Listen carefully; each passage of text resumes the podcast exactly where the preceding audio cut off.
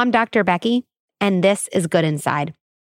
It's stressful. I don't like bedtime. It's it's not fun and what I want most is just for them to go to sleep so I can rest. I need that break and uh, it just seems never ending. So a lot of anxiety is around that time of day.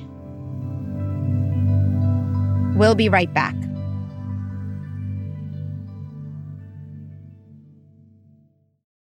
If you're anything like me, mornings can be a real struggle. Between making breakfast, prepping lunches, and making sure our kids actually brush their teeth, the last thing we have time for is a kid having a meltdown about what they're wearing. This is where Garanimals comes in. Garanimals is the original mix and match clothing brand for babies and toddlers in sizes newborn through 5T. They're easy to pair and fun to wear styles, empower kids to dress themselves, boosting their self confidence and independence. Oh, and making mornings power struggle free for us parents. That is a win win. You can find all of their fun mix and match styles from their new spring collection in Walmart stores and on walmart.com. So here's to easier mornings, confident kids, and parents reclaiming their sanity. Here's to Garanimals. I'm Dr. Becky, and this is Good Inside. I'm a clinical psychologist, I'm a mom of three, and I'm on a mission to rethink the way we raise our children. I recently spoke to a mom of two young kids, and she was struggling with some things that I think a lot of us parents can relate to the struggle of double bedtime with two little kids, the struggle of being a working inside the home parent, and the struggle of not advocating for her needs in her partnership. Let's listen. We recently moved and the girls are sharing a room. And the biggest struggle we have with our four year old is when she doesn't want to go to bed or essentially doesn't want to do what we're asking her to do. And she just says no. And at some point, there's just no convincing her other than to basically force her in some way. And my husband tends to fall back on a trick of just saying, okay, then I'm because we we lay with her until she falls asleep. And so he tends to fall back on, okay, then I'm leaving. And he leaves the room and closes the door and she gets upset. And I have also done this in the past. I try very hard not to because I don't like it. It makes it feel like, you know, if you don't do what I say, I leave you. Mm-hmm. And um, I don't like the message that is sending. But there is a point where, like, we don't know what to do and how to get her to do what she needs to do, which is go to sleep. Mm-hmm. She mm. doesn't do it very often. It's not like an every week situation, it's probably once or twice a month. So let's start with that, maybe the baseline. So, what does bedtime in your house look like on a good night? On a night that you're like, whoa, that one went, you know, pretty well. I would say on a good night, we get our pajamas on, brush our teeth, read a book or two. And I usually will hold my 14 month old standing up, kind of rocking, getting her to fall asleep. And we'll let my four year old listen to a book on my phone, an audiobook, usually just like a, a uh, short seven minutes. And hopefully by that time, the baby has fallen asleep. I can put her in the crib and then I lay with my four year old until she falls asleep. And my hope is that that doesn't take long, you know, maybe 10, 15 minutes. And as you're hearing yourself recount this, mm-hmm. like what's the feeling? What what comes up for you? I mean, definitely anxiety. It's stressful. And you know, for me, I remember anxiety would turn into dread. I was like, oh, like nighttime, especially if I was alone and my husband wasn't home and, you know, I'd had a long day. And I, I do feel like there's this cruel irony at night where all a parent wants to do is be done caretaking. Mm-hmm. You're like, I have been in the parent part of me for 12 hours, 14 hours, 10 hours, whatever that day has been. And the parenting, caregiving part of me has taken over most of my body. And there are other parts the part that wants to sit on the couch and watch TV or read a book and just not have someone touch me and not have anyone need anything from me those parts are just like waiting to come out at night. And the irony is, I think at night, our kids want nothing more than additional time with us. And nobody's wrong. It's not wrong to want to be done caregiving. It's not wrong for a kid to want a parent. It's just like a really, really unfortunate mismatch, I find. So let's just start with that. Like, you're not alone for going into bedtime being like, this kind of stinks. I just want this time to be as short as possible. And then when our kids don't in some ways like comply, it's it's triggering. So, okay, so what does one of those nights look like where you're like, yeah, this is not going according to plan? What is what is a bedtime battle night like in your house? Well, it just happened actually a couple nights ago, I think. I had gotten the baby asleep and it was time for my 4-year-old to fall asleep and she was just tossing about and talking and you know not whispering being loud and mm-hmm. you know talking to herself talking to me saying things. And it's just like i need you to whisper. Let's stop talking. It's time for bed. Please stop talking. And she was just not having it. And she's like no yeah. i don't want to. I don't want to go to sleep. I'm not tired. I don't i, I can't fall asleep. I can't fall asleep. Kicking and, and being loud. And eventually she woke up her sister. And you are I'll give you like a, a menu and, you know, check as many as apply. Are you sad? Are you frustrated? Are you feeling helpless? Are you angry? Are you fast forwarding to the future? Are you in a spiral of, oh, nothing today went the way I wanted it to? You know, which of those resonate? Um, I'm frustrated. I'm angry. I'm I'm just over it, very over it at that point. Especially when she wakes up her sister, I'm just like, now now now everything starts over. Yeah. And so eh, it seems like the the ending point in the kind of pathway we don't want to go down is now now she woke up her sister. Okay now it's like back to square one. Okay. Mm-hmm. the the the pieces tell me if this is right is like oh no we're on this pathway is like she starts to be loud or she starts to kick or what's I think often as parents we we think about how can I act differently in that moment where the whole thing is about to overflow rather than where can I notice that we're like starting to fill up this picture that I don't want to fill up? What's the first part of this road? So what what are the first signs that this night is not going to be smooth? Mm. It's probably just not wanting to put on her pajamas in the first place, not wanting to right. start the bedtime situation, wanting to play or watch mm. TV often now she'll she'll say i want to play i want to play when it's time for bed and it's like well you had your time to play. Yeah. Um so i think it's it's that is is usually when i i notice she's like no no i don't want to go to bed and then i'll be like okay well you have five more minutes to play and then we're going to get ready. And then she she usually does it after that after i give her that time but then once it's time to move into the room and be quiet that's when you know she really struggles. Okay so so a couple ideas right then and there, right? So again, going back to that baseline kind of gap mm-hmm. in in nighttime realities, the gap between our reality of like I just kind of want to be done parenting and our kids' reality is I want more time with my parent. Those really are very very different mm, kind of planets to be on. So if you picture yourself on one planet, the planet of I want to be done caregiving right now, and your daughter is on the planet of I want more time with my parent right now those planets are, you know, a little bit far apart. And anytime we're far apart with a kid or a partner or a colleague on a different planet, most of us have the instinct to lead with convincing that person to come to our planet. I do this, right? So my kid's like, I want more time. And I'm like, it's bedtime. I want more time. You're going to be tired tomorrow. I want more time. Oh, you already had five minutes. And all of those visually, Emily, are kind of a way of saying, like, no, no, no, no, like, come off your planet and come to my planet. Does that visual make sense? Yes. And the irony, again, is the more anybody in our life convinces us why our planet like isn't so right and their planet is more right if you're like me, you're like, no, no, no, I'm like really going to stay on my planet now because I now need to prove my point.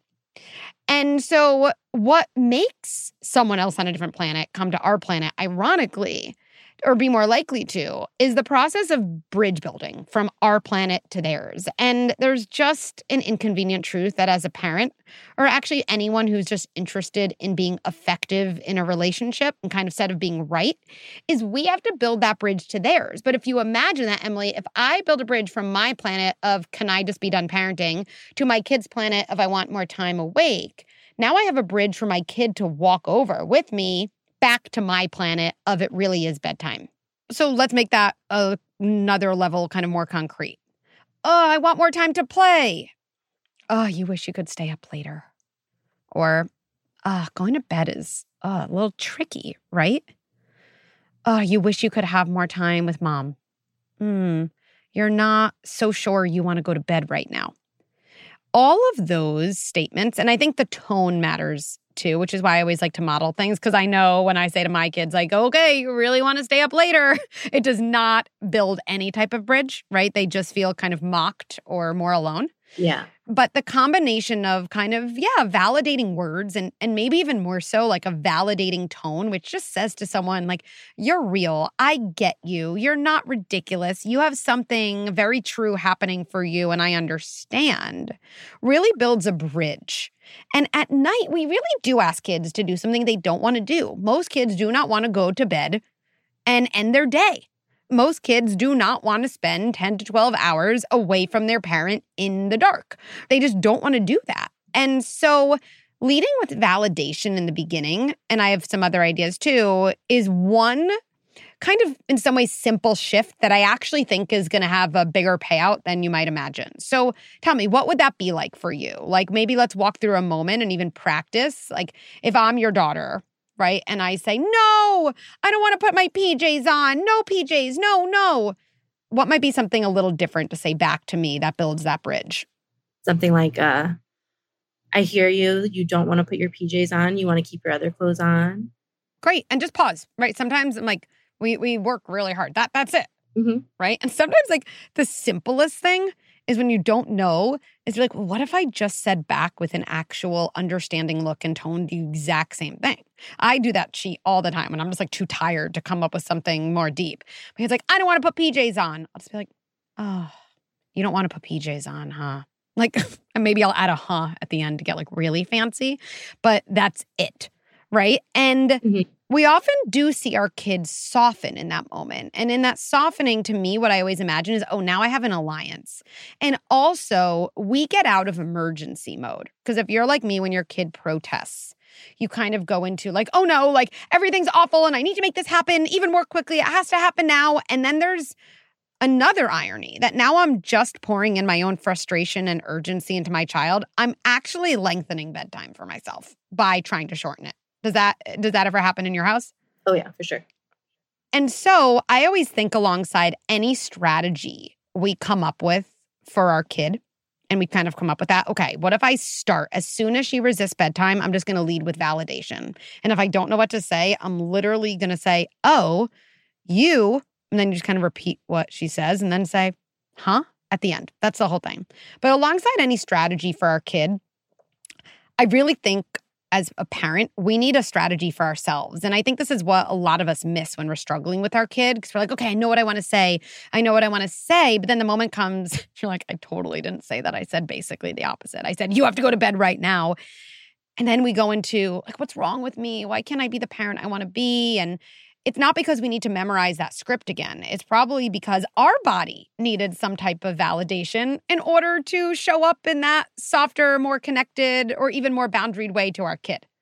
And so I can share with you what I say when I have bedtime stalling to myself. I just put my hand on my heart and I always say, Becky, this is not an emergency. I have time. Emily, this is not an emergency. I have time because it kind of speaks to what's going on in our body, which is like there's a three alarm fire because our child doesn't want to put on their PJs. And don't get me wrong, it is so annoying. But we all know like it's it's not an emergency. And if I react like it's an emergency, I'm just adding fuel to the fire that's already started. So I think that would be really helpful in the beginning stages. Yeah. That makes total sense.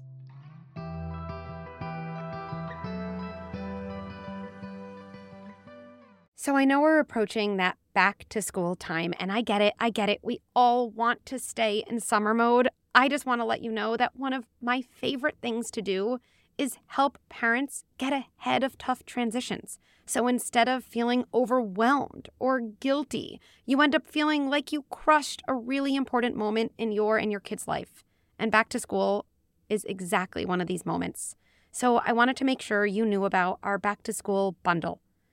With that bundle, you get a live workshop that gives you everything you need to know. And if you're too busy for a workshop, I totally get it, which is why you get a 10 day checklist and a mobile first approach to support. In fact, you can text us after a hard drop off so you don't spiral or feel like a bad parent. This is one of the most popular times to jump into membership, so check it out at goodinside.com or via the link in show notes. So let's move on to some other things. I am a huge fan, actually, of a really repeatable bedtime routine that's also accompanied by a visual kind of schedule okay. of that routine you've come up with.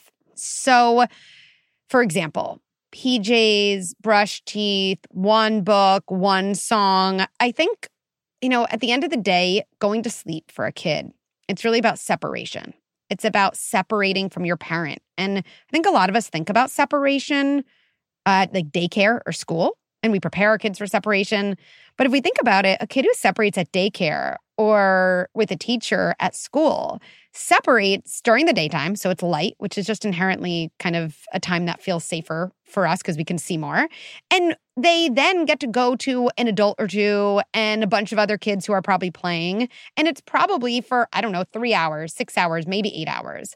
At night, our kids separate from us with no other adults in their room in the dark and with no other children who are awake ready to play. And so separation at night for sleep uh, actually is a lot scarier than separation during the day. And so what that means is if separation at night is kind of full of unease, maybe some anxiety, right, with our kids, then the more we add routine and familiarity and something kind of predictable where they can build mastery, our kids are going to feel safer separating because all of us feel safer doing something a little tricky when we can also access feelings of capability. And so, having a schedule to me, it's not just so you can say to your kid, oh, look, uh, you know, this is our schedule and we have to do it this way. It's actually almost a sneaky way of building in familiarity mm-hmm. and mastery and capability right before a child has to do something a little anxiety producing. And I'd also think for you, Emily, given your other child is sleeping in the room, how many of those things occur inside the room and outside the room? And I'd actually write that on the schedule. So maybe in your kitchen or in your hallway there'd be uh, PJs, and it would then kind of ha- even have a location, right? We put on PJs in the living room, so it's not to wake up your sister. Okay. And then after that, it's brush your teeth, and we brush your teeth in my bathroom. So, you know, again, we don't wake up your sister. Okay. Then we do one book or we do two books, right? Whatever you say is the routine. And we can decide because too often parents tell me around books, yeah, well, oh, they read three books and then they want eight songs. Really prolonging that routine in some ways communicates to our kids that we're not ready for them to separate, that we're anxious. So we want the routine to be dependable and fairly concise so our kids feel our confidence in their ability to separate.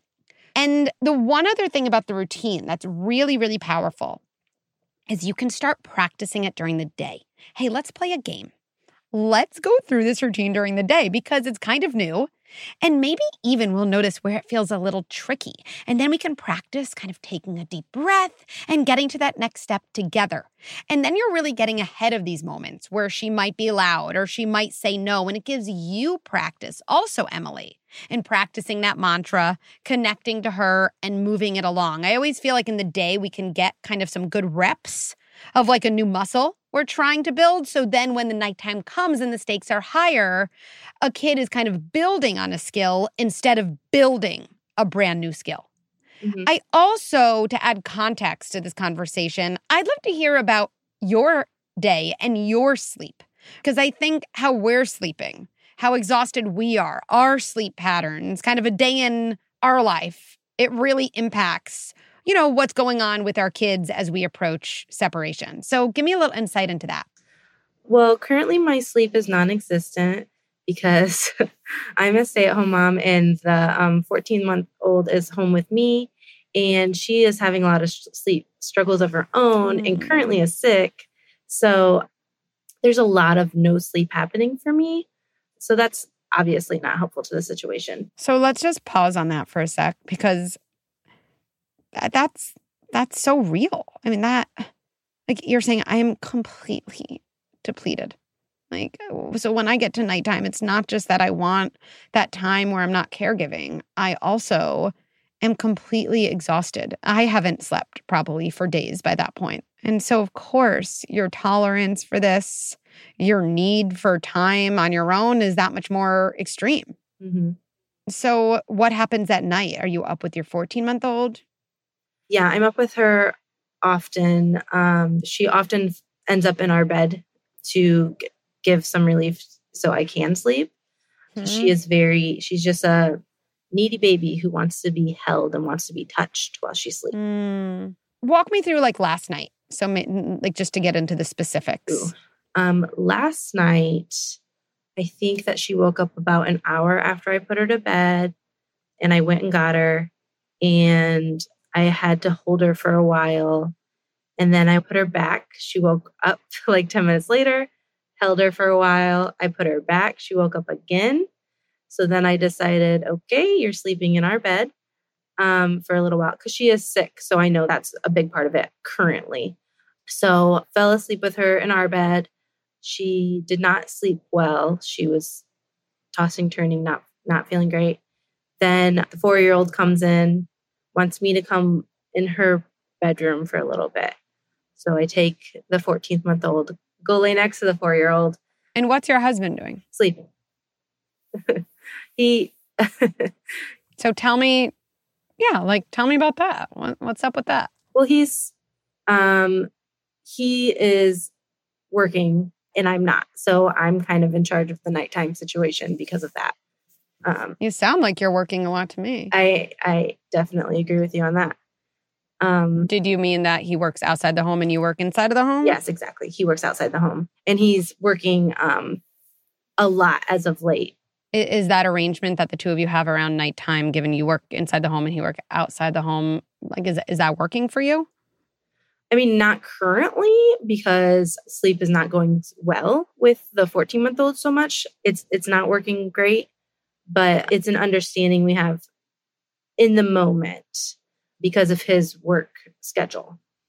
Well, let's even just I'm just curious like how this works today. So last night you were sounds like you were basically up all night with both of your kids. And so going in tonight, like how does that work between you and your partner? Does he know that? Do you want a different arrangement tonight? Do you want more help? Do you need a certain amount of uninterrupted sleep? Um I think he does know that. Have you told him? Told him that I need more help. Mm, I don't know, some version of I I really didn't sleep for more than 90 minutes at a time last night. Really really tired and I can't do that again. So if our kids have trouble sleeping tonight, I'd like to come up with a different arrangement now that doesn't lead to me having that same uninterrupted very little amount of sleep. I don't know. And that's just one example of being, you know. No, I don't think I've said anything close to that what comes up for you when I model that. It's very easy for me to model it. It's just me in a podcast studio. I'm not talking about my own partnership, but it is just for the sake of, I think we learn a lot about ourselves when we think about communicating super directly with someone about our needs. Even mm-hmm. if we don't do it, I think it's a really important experiment because we notice what's going on in our body. We notice how uh, terrifying that might be or uncomfortable or different. And that's really worthy data just to have about ourselves. I think that's something I definitely struggle with is being like direct with my needs. Yeah. I, I think that's that's a, a struggle for me for sure. I mean, I, I I know this is complicated. And I know there are so many things involved around who gets up at night, who works in the home, who works out of the home, who, you know, has this bulk of kind of childcare, who brings in a concrete paycheck and all types of value and meaning assigned to that. That's a large sociological kind of dynamic that unfortunately I don't think we'll be able to fully unpack right now, though I think is clearly at play. I guess just right now, what I hear from you, Emily, is I need to sleep. Like, I need to sleep tonight. I need that. It is like a basic body need. And the current setup I have, and this either uh, spoken or unspoken agreement my partner and I have, you know, kind of contracted for at some point around the nighttime, it's really not working for me. And it's definitely not working for me today on the heels of not sleeping. And uh, look, one of the things I've learned is right, we can't go from, you know, zero to 100 in a way, right? But I think as a start, I, I wonder what it would be like for you to just connect to yourself, even right now, and tell yourself, I, I deserve sleep. I deserve rest. Mm-hmm. No amount of you know, uh, working in the home versus out of the home versus no paycheck versus paycheck. None of that is related to my right and my deserving of this basic human need. Right. Well, what what's coming up for you around this topic? I I think that's that's all true and I think it's just it's just a hard thing to communicate and a hard thing to set boundaries around when you don't have the um the leg up of like having to be somewhere with people during the day. You know? I hear you. I hear you. And look we've all taken in this narrative around the value of parenting. It's kind of the thing that I'm most invested in changing. I swear, more than a script or more than sleep or more than tantrums, which I really care about helping parents with. I really care more generally about changing the narrative about this really important and difficult job that we have when we're a parent and the support uh, and resources we deserve and the rights we have you know even the right to sleep right? You you have a job where you have to be at a certain place and be with people too. They're the people that you're raising and it's the place that's inside your home. And i think it would be powerful for you to consider that. And the other thing i'll say before we end is i think as we kind of come into a stage of speaking up for our needs when we haven't traditionally done that remembering that we need other adults' cooperation, but not approval, is incredibly empowering. That I might need my partner to get up with my kid in the middle of the night, but I don't need him to approve of the fact that I am now sleeping. Like, I don't need him to say, You are right. You deserve it, right? If I know I deserve it, then I just need him to go be with our kid. I actually don't need him to kind of applaud me on the way or give his stamp of approval. Yeah. And I think when we practice a little bit, noticing what we need, considering that maybe we have the right to have some of those needs met at least more often, when we're able to communicate that directly. And then when we realize in the aftermath, especially if that's new, people will push back. But remembering, I'm not looking for this other person's complete agreement or approval. I'm looking for a solution where I can get my needs met more often. That's a framework I'd love to kind of leave you with. And I really mean this, Emily. you are so not alone. You are not alone in not sleeping. You are not alone in how hard it is to manage parenting and sleep routines of toddlers and babies. And you are definitely not alone in kind of knowing on some level, I know I need to sleep more. I know I need more help. And you're not alone in feeling uncomfortable and thinking about asking for those needs to be met. So, thank you for sharing. And I know so many people are nodding along with this, and we will all be cheering you on. Thanks for listening. To share a story or ask me a question, go to goodinside.com slash podcast. You could also write me at podcast at goodinside.com. Parenting is the hardest and most important job in the world. And parents deserve resources and support so they feel empowered, confident, and connected. I'm so excited to share Good Inside membership, the first platform that brings together content and experts you trust with a global community of like valued parents. It's totally game changing. Good Inside with Dr. Becky is produced by Jesse Baker and Eric Nuzum at Magnificent Noise. Our production staff includes Sabrina Farhi, Julia Nat, and Kristen Muller. I would also like to thank Erica Belsky, Mary Panico, Ashley Valenzuela, and the rest of the Good Inside team. And one last thing before I let you go. Let's end by placing our hands on our hearts and reminding ourselves even as I struggle, and even as I have a hard time on the outside, I remain good inside.